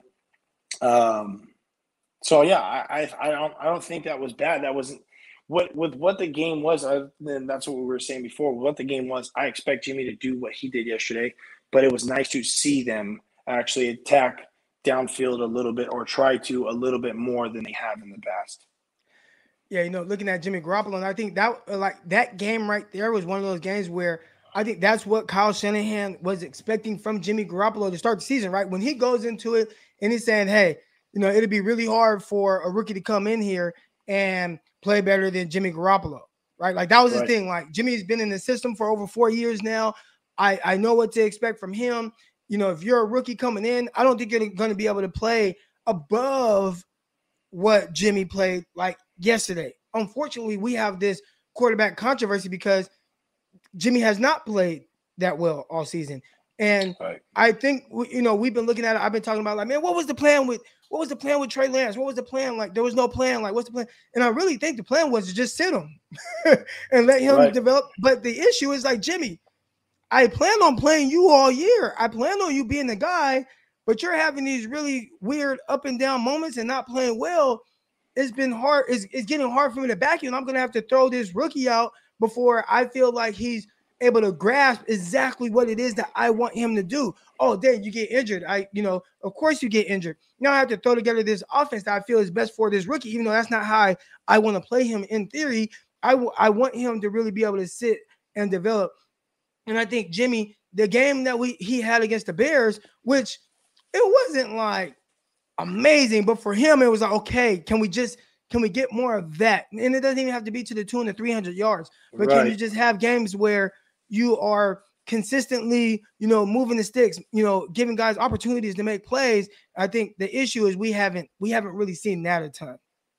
No, and I, I, I that's the that is the reason why there's a QB controversy is because one week you get a good good play out of Jimmy, and the next week you're kind of getting this mediocre-ish play where he does just enough sometimes, but then he also does enough to make you question the things that he is doing. So that's what's I think if you put it if he puts it together week after week, we wouldn't even be having a conversation about. We Trey wouldn't Lance be talking Trey about Lance. Trey Lance, right? We no. just be like, all right, Jimmy's the guy. Great, let's move forward. And again, we kind of go back to the Kansas City Chiefs Patrick Mahomes thing where that's you, exactly you, you hear that Patrick Mahomes is kind of like you heard the chatter of how well he was looking and things he was doing, but but uh, Alex Smith was playing well enough to be like, nah, we're a playoff team with this guy. I think w- what the issue is with the 49ers was like, damn, we're not looking like a playoff team with Jimmy Garoppolo. Now you might as well play the rookie. And that and that's where things started getting weird, muddy. But I do think if the 49ers continue to win, uh, you know, and, and and Jimmy plays like that, you won't hear any issues about you know the quarterback position, and I think people will be more willing to be like, yeah, sit the rookie, doesn't have to play. Now, me selfishly, I still I want him to like. In, I feel like for him to be as good as we need him to be for a playoff push, I think there has to be like he has to get some reps. I want him to play. I want him to get you know whatever weird stuff he's gonna have to happen. Um, I saw somebody earlier ask if he doesn't play this year, will the game speed be too fast for him next year, or is he going to have to readjust and catch up? So that's something. But uh, real quick, Greg, someone had a question here. Uh, Greg, do you recall the toughest hit you took? Thanks for you both. Appreciate what you do. Thanks, appreciate it. Uh, Billy, appreciate the contribution. Hardest hit you've ever taken? There's there's definitely been a few hard ones. I, I know that. There's one where I got uh I got hit from behind Um, looking downfield, didn't feel backside pressure. Guy comes off the edge. You know, it's one of those ones where the helmet snaps back, and then your head. My head ended up hitting the turf, and I think what hurt more was my head obviously hitting the turf when I got blindsided, and my head hit the turf. I got a concussion that game, and I, I remember getting up, and my face mask was like completely sideways and I was looking towards the sideline, like doing this, looking towards the sideline. But I was on a knee looking, and everything on the sideline was like moving back and forth. And I stood up and I'm looking for the signals, like trying to peek at the signals, and I can't read their hands at all. So I just took, after I stood up, I took a knee again. I'm like, it's this is over for me. Uh, I'm definitely not playing the rest of this game. And then there's a couple instant CTE. Couple, yeah, instant. It, it was the turf that did it more than the actual hit, but I remember it not feeling so great. Um, and then obviously playing, we played against some good good D tackles. Um, for example, you know, at Sacramento City, Akiem Hicks uh, played against him twice. You know, and he's he's just played against the Bears. the Bears. I mean, just played for the uh, against the Niners on the Bears yesterday. But yeah, went to yes, Sacramento yeah. City. Yeah. So we played against him twice. Um, once in the bowl game, once in the regular season, and he was one of those guys. I think he was the number two, number one D tackle in the country when we were at junior college. And that, first game where LSU was on the sidelines and everybody was was watching, um, and we smacked the hell out of him. But I remember he came out with that club. He had a broken arm or whatever at the time, and he had his arm all wrapped up. And just looking at him, I'm like, holy smokes, this dude is massive. Like he was a he was a force on the D line, and he was huge. Now our O line did pretty good with him, but every time I got hit. Obviously, you're not looking at the D lineman when you're a quarterback, but every time he hit me, I knew exactly who it was because of the amount of force and weight behind every single hit as compared to another D lineman. Which that's the only player I've ever played against. Like every time that dude hit me in the game, I knew it instantly that it was him and not some other D lineman on our team. And the D line was pretty big, but he you could just feel the force. Like I could feel him just hit my body and the way he hit me was way harder than anybody else had hit me um, throughout the junior college career. So yeah, I I was gonna say Akiem Hicks. I think he was like 6'5", like 310 or 315 when we played him. uh, and, and, that dude was massive. But I would say him, and then we played him twice that year, but um, ironically we smacked him both times. Now he didn't ask me what the hardest hits I took, but I took a couple of hard hits both Probably times. when during, I ran you over in practice one of the times. You never ran me over. But both times uh, during spring ball, are one in junior college, one in in uh, uh, at UAM and and at the university. This Andrews, he caught this slant. It was during spring ball, and we didn't have helmets on or pads or anything. And he caught this slant from from you. You threw you threw him the ball on the slant, and he catches the ball. And like you know, Vince. I mean, he was just like a big ball of muscle right? Right. So he catches a slant and he like swings his elbow like hella hard, and it caught me right on my eye socket. Do you remember this? And like, so it caught me right on my eye socket, and I was like, I thought my eye, I thought my eye was coming out. Like I thought I was gonna get up, and my eyeball was just gonna be hanging, right? So I'm like, what the hell was that, right? I get elbow hella hard, so I'm laid out on the ground, and I'm laid out, and I'm just like. But you know me, I'm like tough. You know what I'm saying? So I gotta crawl to the side. I can't just lay right there. Crawl to the sideline. So, I crawl to the sideline. So I'm like, God damn. I knew I was just gonna get up and my eye was gonna be hanging out. So I stand up and I'm like, what like I'm jacked up, right? Like I'm jacked up. I'm like, what the hell? So I grabbed the fence because you know the fence right there, you got the parking yeah. right there on the practice field. So I grabbed the fence and I'm just like, and I and I just kind of crawl, like I just kind of walk along the fence all the way to the locker room. Like I just walked to the locker room. I knew I was in hell of pain. I didn't know what the hell was going on. And I lay out on the um in the locker room. They have that little bench, and I just mm-hmm. lay out and I just start throwing up, like just ugh, ugh, like I'm just throwing up. And I'm like, what the hell? So I just sit. I'm like, all right, practice like was ending, and I'm like, all right, I gotta go home. So I hop, you know, I had to I had to scraper on 22s. So I so I walk over. I'm like, I can't look up. Like I can't look up like this. And I um so I like I had to like hold my head down like that. It was hella weird. So I get in my car and I'm just like sitting there, sitting there. I'm like, I can't drive. I had to call my mom. My mom had to come get me. You know what I'm saying? And um, I ended up going to the hospital. I got a concussion and I broke my uh, eye socket right here. So I was I out of practice for like that. yeah, I was out of practice for like three weeks. All right. Um, and then uh, Vince, Vince, for for people who don't know, Vince was like a little Deebo Samuel. That's kind of how he was built. Really was, yeah. He was five nine, but just like this ball of just muscle, and then and was like the fastest person on the field, like super explosive. Uh, and then in junior college, spring ball, I'm back returning punts. You know me, I'm a fly guy. I got one strap undone. You know how I get down, right? So I'm back there, like, yeah, yeah, it's just spring ball, but it's a scrimmage, live scrimmage. The coach says it's live, but what he meant was like the returner's not live. Like, don't hit me, but the play is live. So like all the blocking, the gunners, everything is live. You know what I'm saying? So the punter kicks this line drive, right? Just a boom, just a line drive shot. And I'm like, damn, what the hell? So I'm running up to the ball, sprinting up, and I put my arms, they tell you elbows in, and the ball like ricochets off my chest, but bounces off my hands. So now it's it's straight up. So I'm looking up, trying to track the ball in, and just like, like I just I just feel the hardest I've ever had. And I do a whole spin, my helmet flies off, and I look on the ground, and there's just hell of blood, just blood everywhere on the grass. Like there, everybody was like, "What the hell?" So I get up, and I can't close my mouth. So I go over to the sideline, and I'm talking to the trainer. And I'm like, "I can't close my mouth." I think I'm not because I ain't wear mouthpiece. I ain't strap my chin strap. I never wear mouthpiece in my life. Never wear mouthpiece. All right. So I don't wear mouthpiece. I so I'm talking to the trainer and I'm like, I think I uh I think I cracked my my tooth. I think my tooth is coming out. Are you able to pull my tooth out so I can get back on the field? This is a true story. And she's so she looks at it, Miss Shelley. She's looking at it. She's like, Croc, um, your your tooth isn't coming out. And I'm like, yeah, I can't, I can't close my mouth. She's like, you know, I think you broke your jaw. I'm like, nah, man, I ain't break my jaw.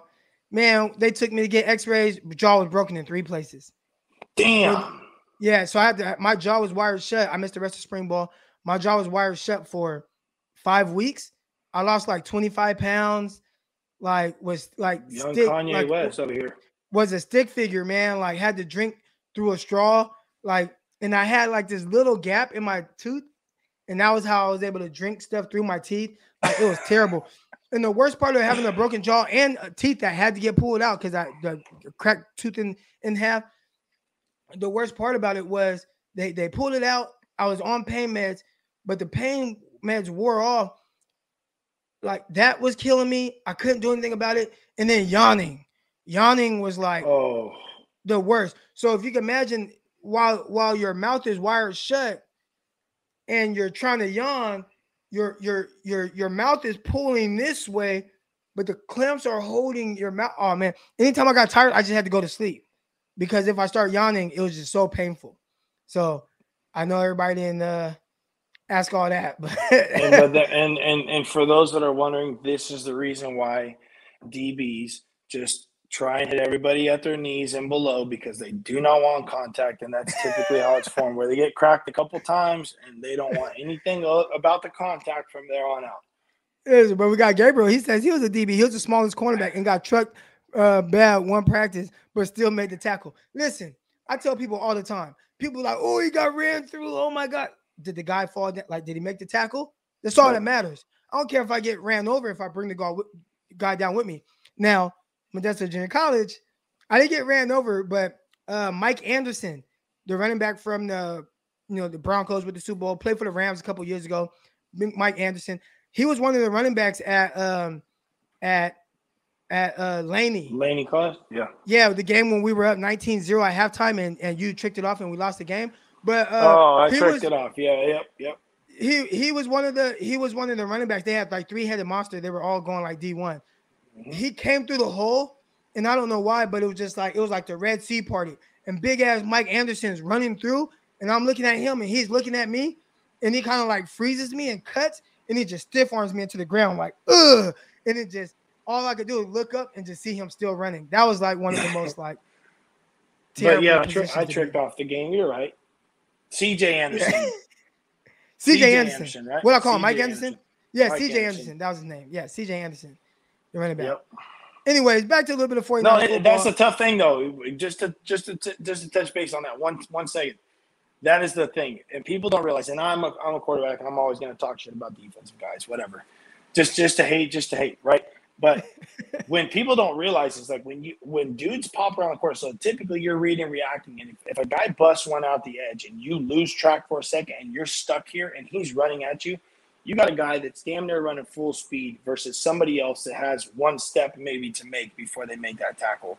yeah. It's going to happen. Guys are going to get run over. That's why they wrap up and tackle. God forbid you get run over. You're going to fall backwards, but at least you made the damn tackle. Now, if you're standing there with your feet still like this and you take on a hit, obviously bad things are going to happen.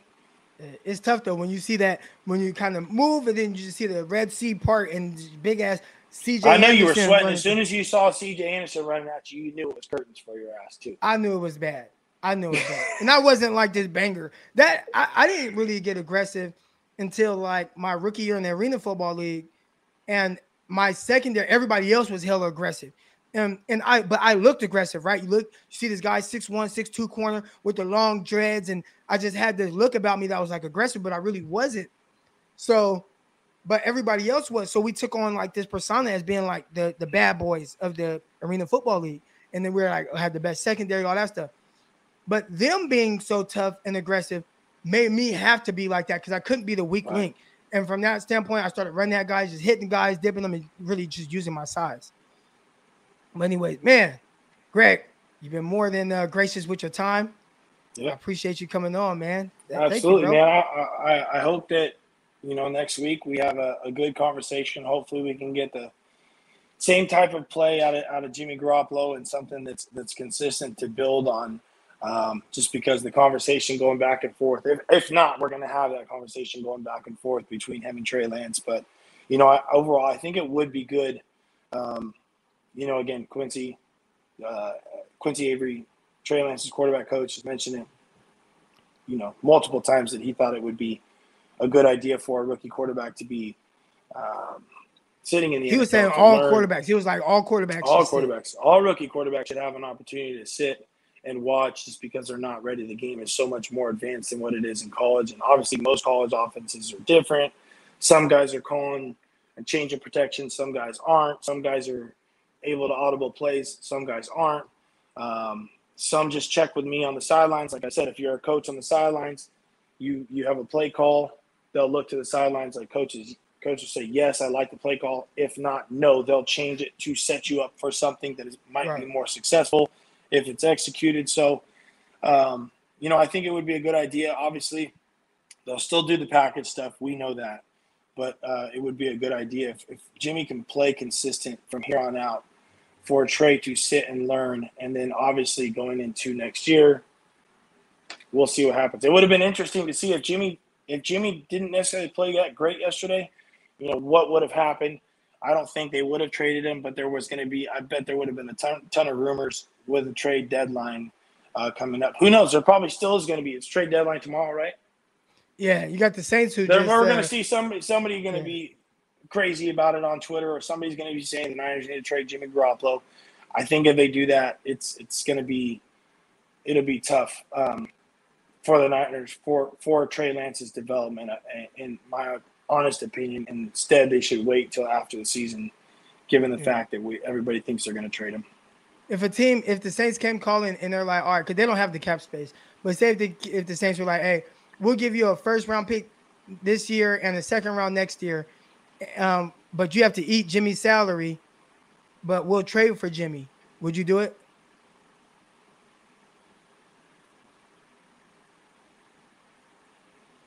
Mm. I, it's tough, you know, because obviously you want a first rounder back. We don't have first rounders for the next two years. Um, so, you know, I don't. That's a tough question. First and a second, which would be nice. A to first have. round this year, a second round the following year, and Right. you have to, and but you, you, have to Jimmy, eat and Jimmy. you got to eat the salary. You gotta eat think- his honestly, salary, I don't, they don't have the I don't think it would. I don't think it would. I think that you know you're you're going to try. You're going to one. You have to eat that, so that's a waste. And I think that two, you're wasting an opportunity to continue to develop Trey, because you'd have to throw him into the fire right now. And God forbid we don't know what would happen. Who's had to And stop being a Saints fan? Jimmy's not that bad. I think be good with Sean Payton. I think Jimmy Um, would be good with Sean Payton. Yeah, I don't know. Like who they have yesterday. You got Siemian now, so Siemian's going to be the starter for here. They might as well pay him the bag. Taysom Hill, they could pull some of Taysom Hill's uh, money that they thought they were going to give him and give it to Siemian, right? Is it Siemian that was there yesterday? Yeah. So I don't know. I don't know if I would. I don't know if I would. Uh, I don't think I would do it. I think you're going to hinder too much of the development of Trey Lance, and I think that um, it's it's too much to eat because I know it's got to be what twenty something million dollars for the next couple of years. Thirty, you're going to touch on thirty million. Well, you would eat the rest of this year's contract. This year's? which- I mean, we're halfway through, and call it I $15 mean, million so, he's- so about ish. yeah, about yeah, about fourteen million you'd eat. yeah, I don't know. I don't think I you're kind of buying you? a, you're getting rid of them, and you're buying. I, I don't know. I'd be intrigued, but it's tough. It's tough, uh, especially after a win. But then you'd only be able to get that that value because of how he recently played that last time you saw him. Uh, Right. Last thing I want to say real quick before you get out of here, uh, you have uh, you talked about it would be wise for guys to sit, and you look at the situation where everybody, and even you said it earlier, like oh the Jets they're so trash, those are trash. But you have a guy Mike White who comes in and throws for over 400 yards and puts up 40 points or whatever it was, or 34 points, whatever. And the Jets beat the Cincinnati Bengals, who had kind of been hot. And you know, if Zach Wilson was playing, I think we'd probably say that probably wouldn't have been the case, right? So I think those are the things that we're seeing right now, where you know Mike White just, Yep. you know, just even if we don't even know who the hell he is, he is more of a veteran. He's a little bit more prepared, and he, you know, just the fact that he's been able to sit, he was a little bit more ready for that moment. Even if his the upside of Mike White might not be what Zach Wilson is, but right now Right. he's better than Zach Wilson, and maybe it would have been beneficial for a Mike White to play over Zach Wilson, but probably be hard to justify because nobody knows who the hell he is. But uh, Greg, man, appreciate you com- coming on, bro. Absolutely, Croc. I appreciate you. All right, here we go. When we come back, I will be getting to you guys. Uh, we'll go live in the chat. I'll click the link. You guys will be able to go live, and we'll be right back in 30 seconds.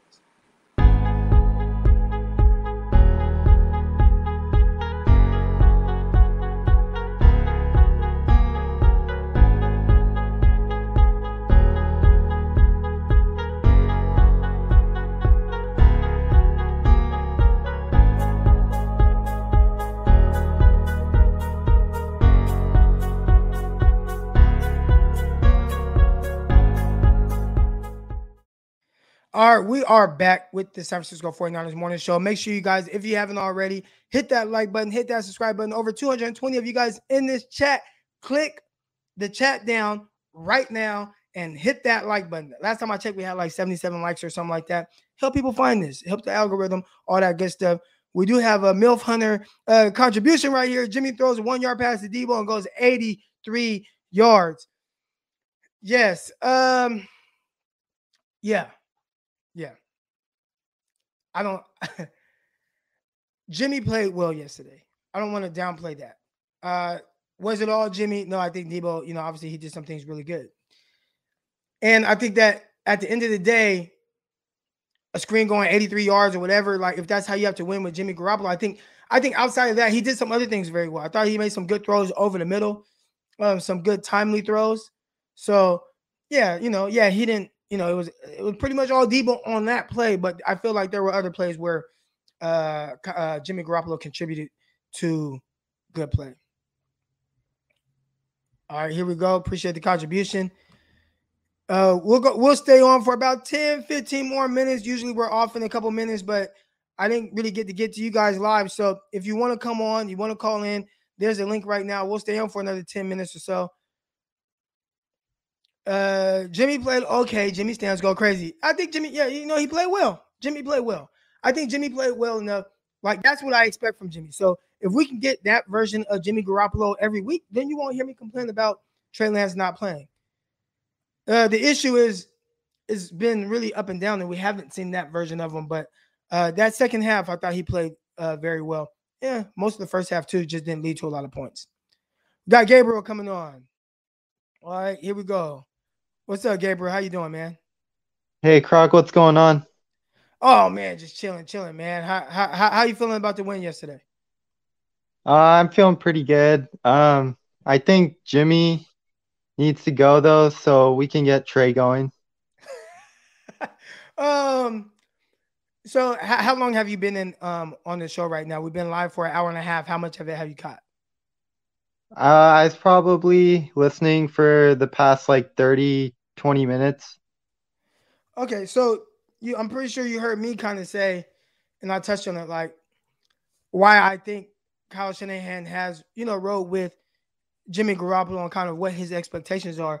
I strongly believe that, and I've been the one that questioned, what's the plan? Like, what has the plan been? Like, was it to develop Trey Lance? But I really think the plan all along was to sit Trey Lance and have Jimmy Garoppolo play like how he did yesterday, which you know, see in the chat wasn't amazing, but it was it was good. It was good enough to hold off Trey Lance.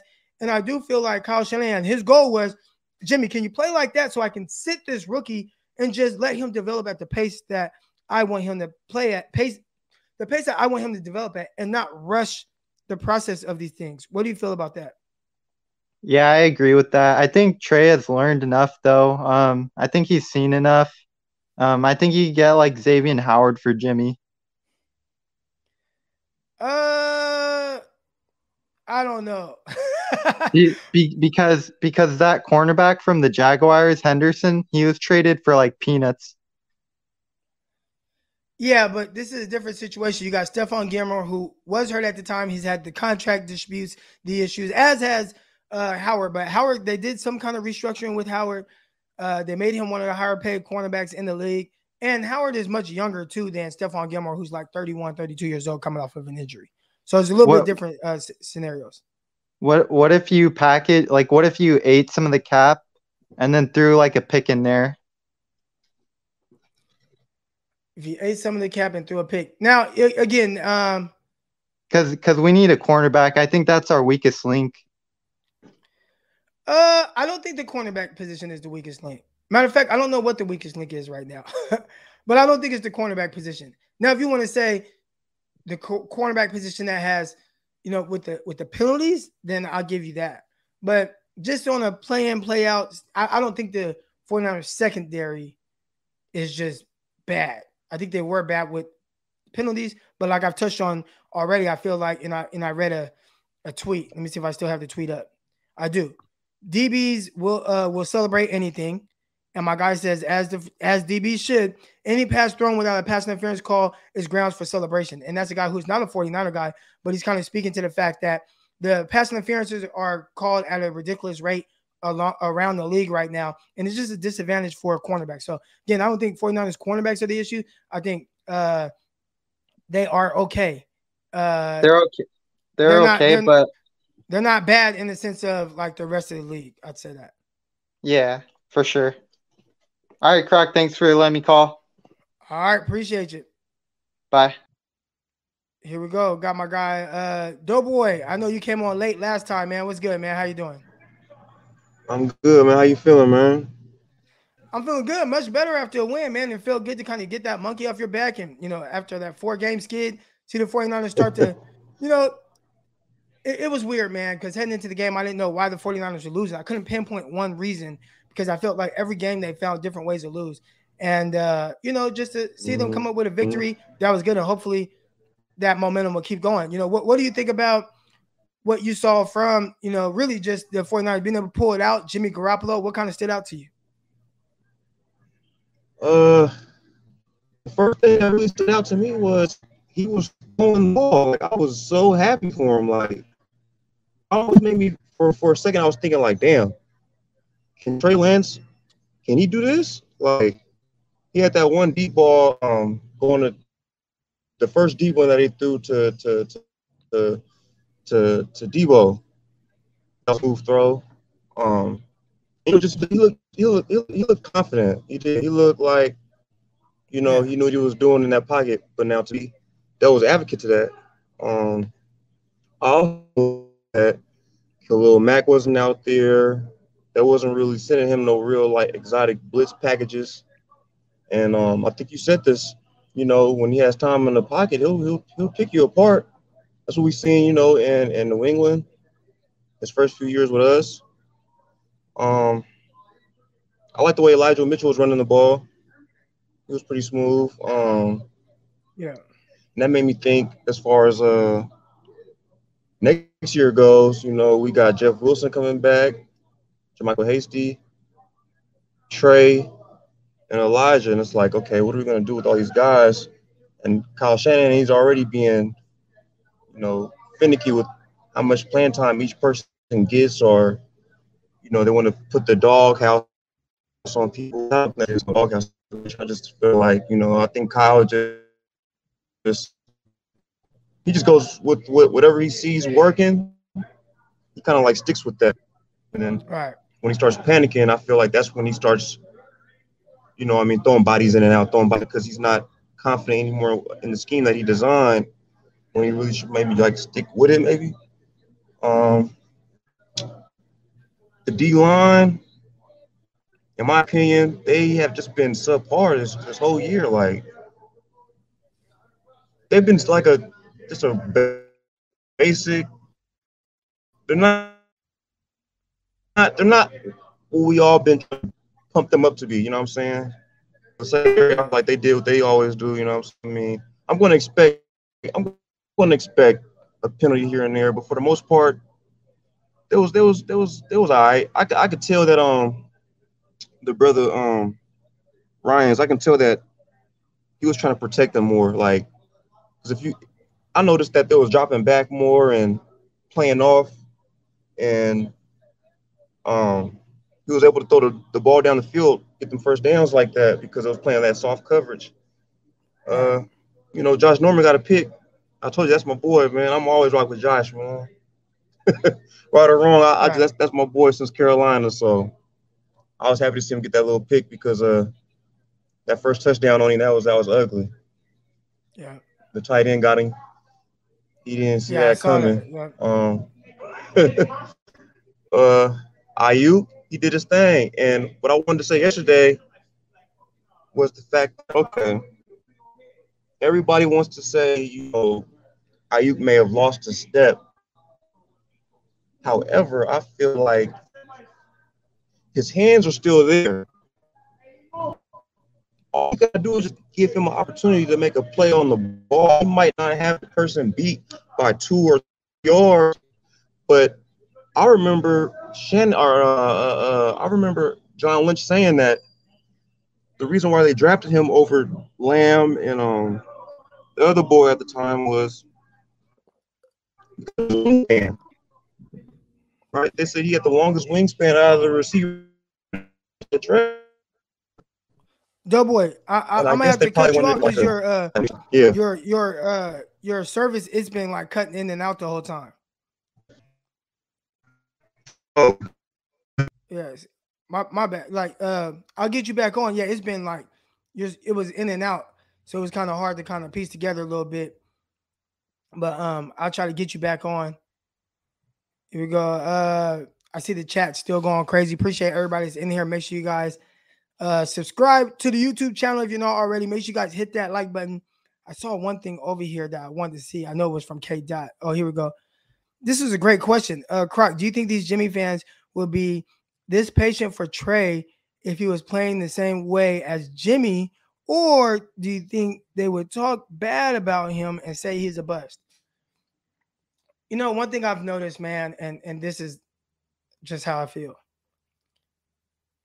Fans will be emotional one way or another, and I don't think you can worry about that, right? Like I think you know there are, you know, I try to come to kind of be that bridge for everyone to kind of speak from the perspective of like let's just you know chill out and bring kind of like a, some some some level of calmness.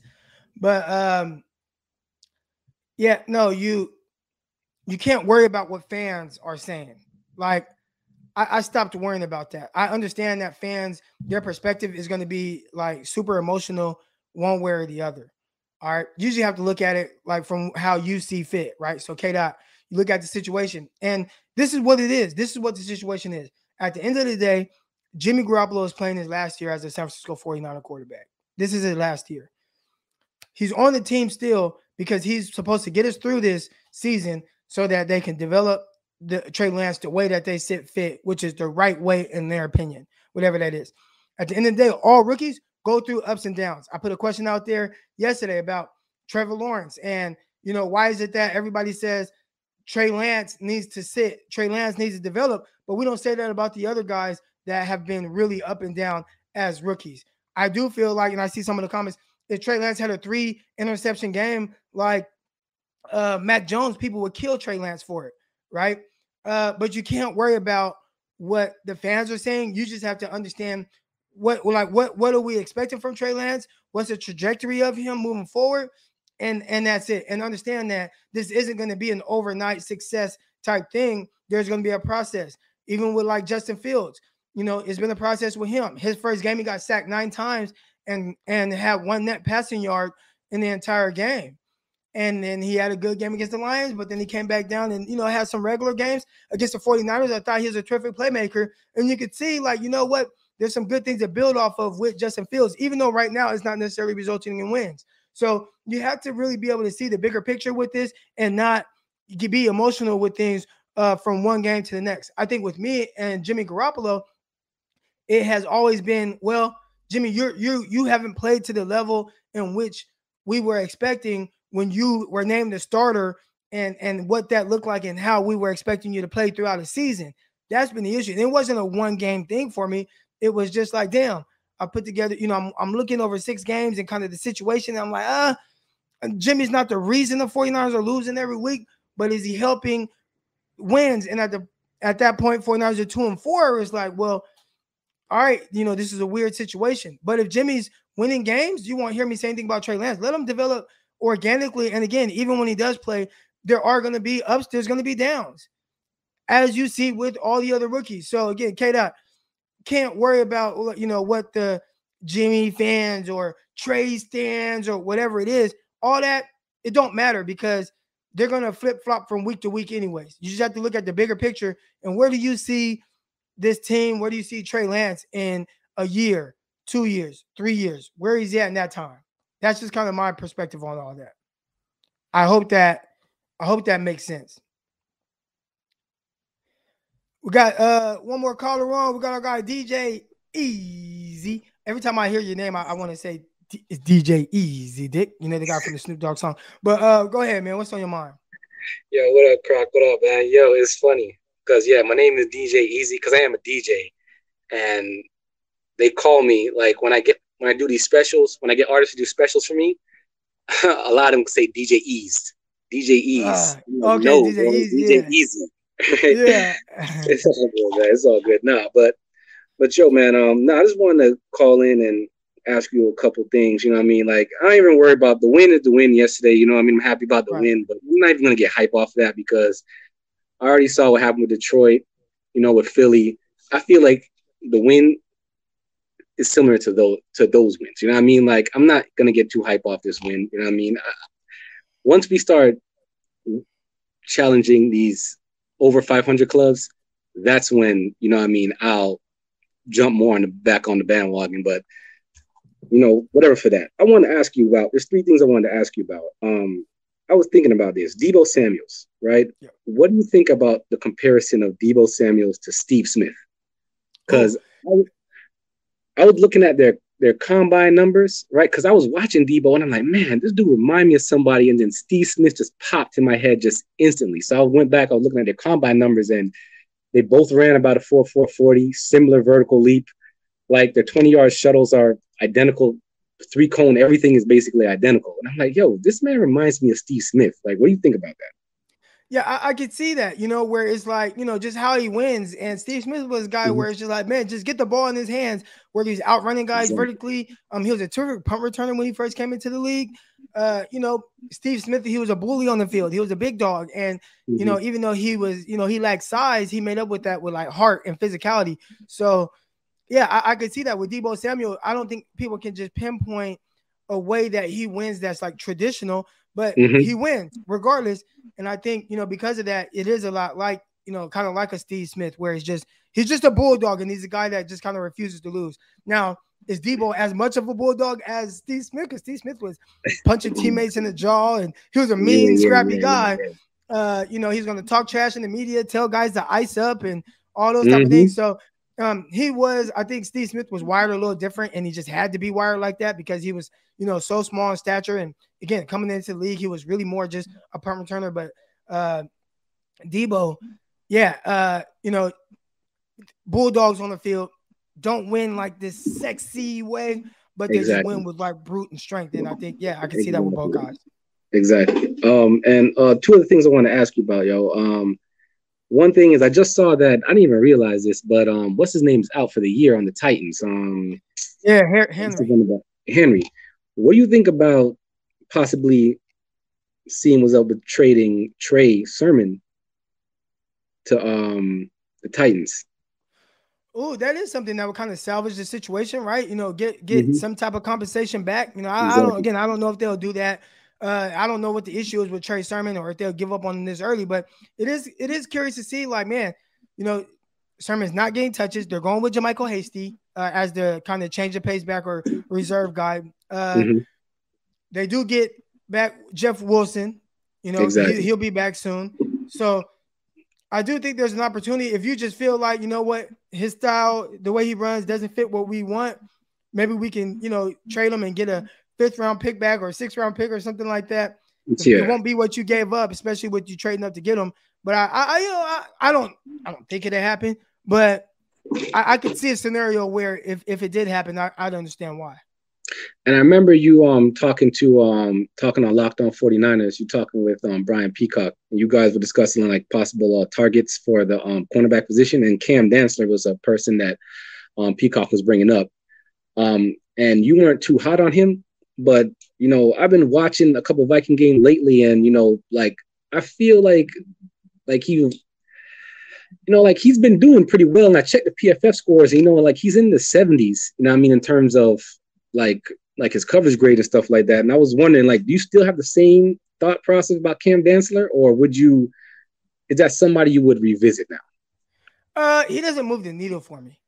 You know, Still? so you know, I watched him last night. I watched him give up the game-winning touchdown to Dallas. He just got jumped on by Amari Cooper. But I think he's he's fine.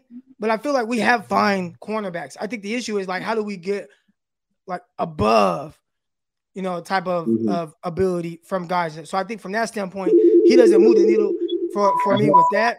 But I would like to see him, uh, you know, be able to or I would like to see the 49ers really go out and challenge and attack that position by getting somebody that uh, has just pure higher upside. And it, to do that, you're gonna have to get a guy second round, first round, kind of in that range. Not so much a guy that was, you know, Cam Dantzler with his athletic profile, which wasn't necessarily great. hmm I got you. Hey, my bad man about that phone, bro. Oh, it's cool. I just muted. Yeah, no, you're good. You're Yeah. good. Don't worry about it. All right, nah, man, that's all I got, man. Hey, thanks, Croc, bro. I appreciate you calling in, bro. Yeah.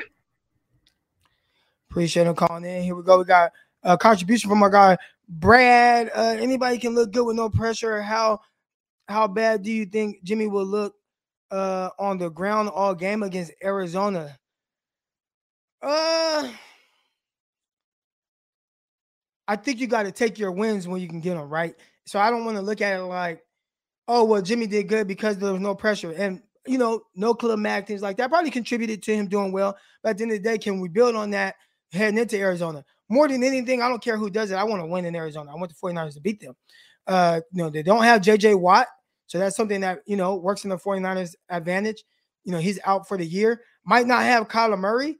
So, you know, I do think this is the the opportunity, the chance for the 49ers to really kind of, you know, put their foot down, beat Arizona. That'd be great.